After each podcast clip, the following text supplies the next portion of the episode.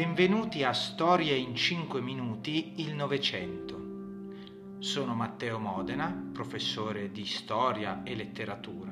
In questo podcast ti racconterò gli episodi, i fatti, le idee più importanti del Novecento. Buon ascolto.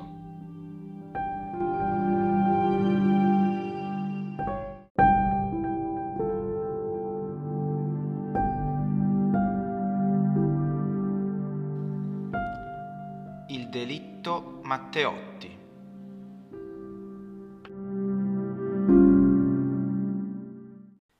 Nell'aprile del 1924 si, svol- si svolsero le elezioni.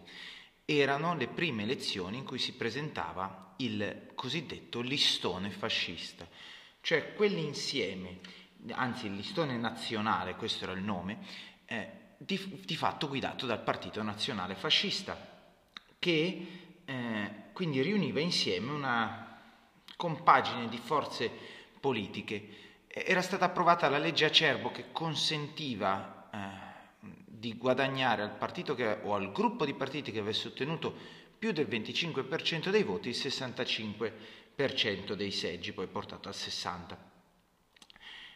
Questa legge di fatto si rivelò superflua perché eh, in un clima elettorale scandito dalla eh, crisi che stava vivendo l'Italia in quel periodo, periodo scandito dalle, mh, dal clima di violenza eh, delle squadre fasciste, eh, le elezioni portarono di fatto alla vittoria eh, del listone nazionale in una maniera schiacciante. Il listone infatti ottenne il 64,9% dei voti, quindi 374 dei 53 seggi disponibili, rendendo appunto superflua la legge Acerbo. Eh, nelle elezioni fu interessante vedere come il successo del partito fascista fosse importante in Emilia-Romagna, in Toscana, in alcune circoscrizioni della Valpadana, praticamente plebiscitario al sud Italia, dove arrivò in alcuni punti a raggiungere l'80%, mentre nell'Italia settentrionale i fascisti ottennero poco più della metà dei voti, sempre tantissimi, ma inferiori alla media nazionale. E, in molte grandi città e, e agglomerati industriali addirittura il listone restò in minoranza. Il 30 maggio 1924 eh, si aprirono le sedute della nuova Camera con appunto i nuovi rappresentanti venuti fuori dalle elezioni dell'aprile. Il leader del PSU, il Partito Socialista Unitario, Giacomo Matteotti, pronunciò una durissima requisitoria contro il Presidente del Consiglio Benito Mussolini, denunciando in maniera scoperta, aperta e palese le violenze compiute dai fascisti durante la campagna elettorale e sostanzialmente quindi denunciando la legittimità del governo e del Parlamento che apriva la seduta quel giorno. Il 10 giugno Matteotti venne rapito da una squadra fascista e il suo cadavere venne fatto ritrovare due mesi più tardi a pochi chilometri da Roma. L'ondata di sdegno fu enorme e senza precedenti nella storia, nella storia della Repubblica, della, dello Stato italiano. Questa ondata di proteste coinvolse e colpì fortemente Mussolini perché veniva da tutte le parti, veniva dagli ambienti di corte, quindi del sovrano, veniva dalla destra, veniva dagli ex combattenti. Stava cadendo la fiducia nei confronti del partito fascista che di fatto governava da pochissimo tempo, eh, dalla marcia su Roma, circa meno di due anni. Le manifestazioni di antifascismo quindi coprirono eh, il territorio.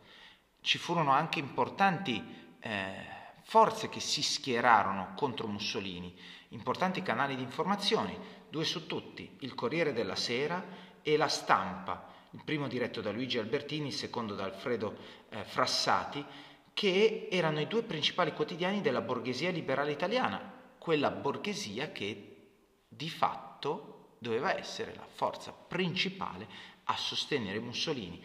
E questi due giornali si schierarono contro il governo e promossero una campagna di stampa contro l'illegalità fascista. I partiti di opposizione al governo, che erano ovviamente in forte minoranza, decisero di coordinare la propria azione di protesta eh, e di organizzare una diciamo, manifestazione astenendosi dai lavori parlamentari, guidati dal, da Giovanni Amendola che, mh, mm, e, da, e, da, Alcide De Gasperi, che era succeduto a Sturzo alla guida del Partito Popolare, questi, tutti questi parlamentari eh, si organizzarono nella cosiddetta secessione dell'Aventino, eh, un nome che prende origine da un episodio dell'antica storia romana. L'idea era quindi di eh, abbandonare il Parlamento, come di fatto fecero, finché non fosse ritornata la giusta condizione democratica, quindi finché non fosse sostanzialmente intervenuto il re a sciogliere le Camere, a ripristinare nuove elezioni, eccetera. Ma questa di fatto rimase una protesta morale, una protesta morale nobile negli intenti, ma che non ebbe di fatto conseguenze politiche, perché eh, fu ad esempio eh, respinto il tentativo di organizzare uno sciopero nazionale e Vittorio Emanuele III, eh, che aveva paura delle conseguenze di un eventuale eh, suo atto forte decisionale con, nell'indire nuove elezioni, temeva appunto, eh, non sapeva a cosa sarebbe andato incontro, eh, scelse quindi di non fare nulla, di non prendere alcun provvedimento contro il governo fascista. La situazione quindi stava andando pericolosamente verso uno stallo. C'erano contrasti interni anche all'interno del partito fascista, forze che premevano per una svolta più radicale, Mussolini che veniva accusato sostanzialmente di eh, una politica rinunciataria, di non voler fare nulla, di eh, non voler dare una marcia, diciamo, in più al, al suo governo. E così preso da questi fuochi eh, e eh, capendo che la situazione aveva bisogno di una svolta, il 3 gennaio 1925 Mussolini si presentò alla Camera e con un discorso molto forte chiuse la questione dell'omicidio Matteotti prendendo su di sé la responsabilità politica, morale e storica di quanto era accaduto.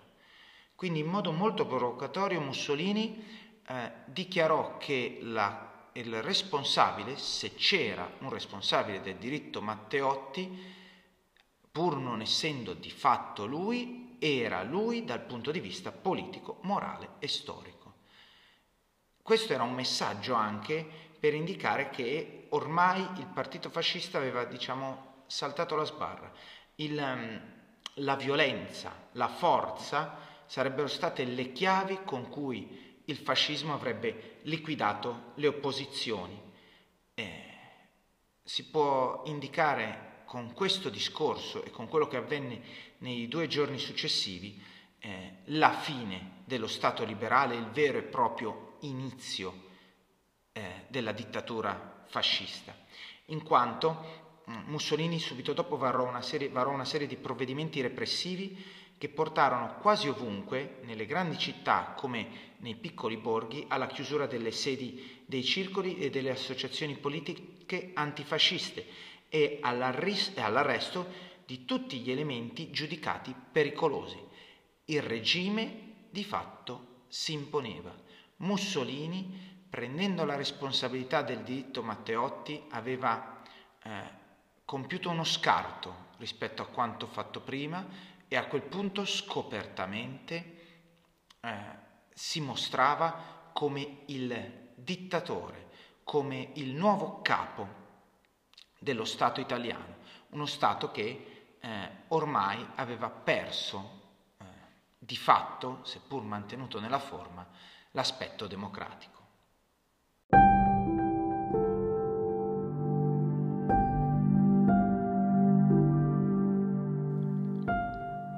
Grazie per aver ascoltato il podcast Storia in 5 minuti, il Novecento.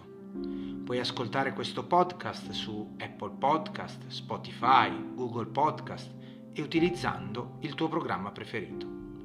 Iscriviti e se hai richieste specifiche per nuove puntate, scrivimelo nei commenti. Ci sentiamo al prossimo episodio.